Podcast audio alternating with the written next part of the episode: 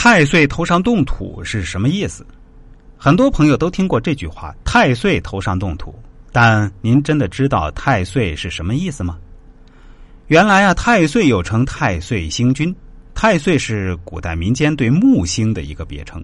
木星它每十二年要围绕太阳转一圈，地球看木星，它每一年有一个位置，地下相对应的方位就有一个太岁方出现。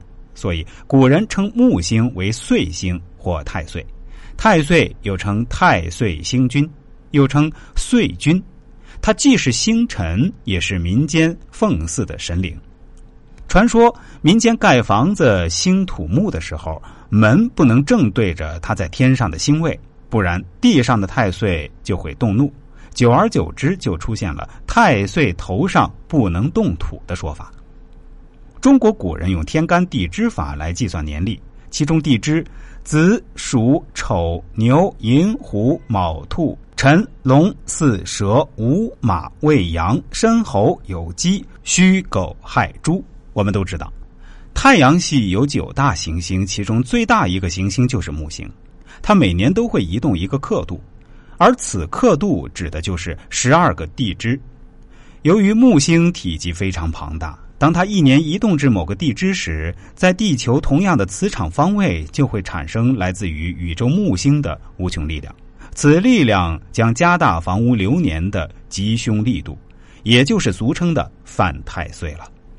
例如，今年是子年，在一间房子中央开罗盘测量方位，地盘子方就是该房子的太岁方，在子房建房动土就是犯太岁。此房内居住的人子年不吉，将出现口舌是非、退财、降职、离婚等，具体根据刑法来确定。如果太岁临宅，但此房刑法是富贵宅，太岁流年房子的主人反而特别好，当然是在太岁方位没有动土的时候才可以论吉。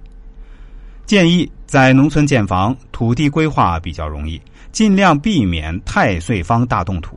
城市人口密集，出现太岁方动土时是无法避免的，只能特别小心，未雨绸缪。住宅流年犯太岁时，工作和生活、学习中将出现无法抗拒的阻力，只能忍耐、收缩、顺从，韬光养晦，以待新时机的到来。再跟大家分享一则风水小知识，叫“独阴之宅多败绝”。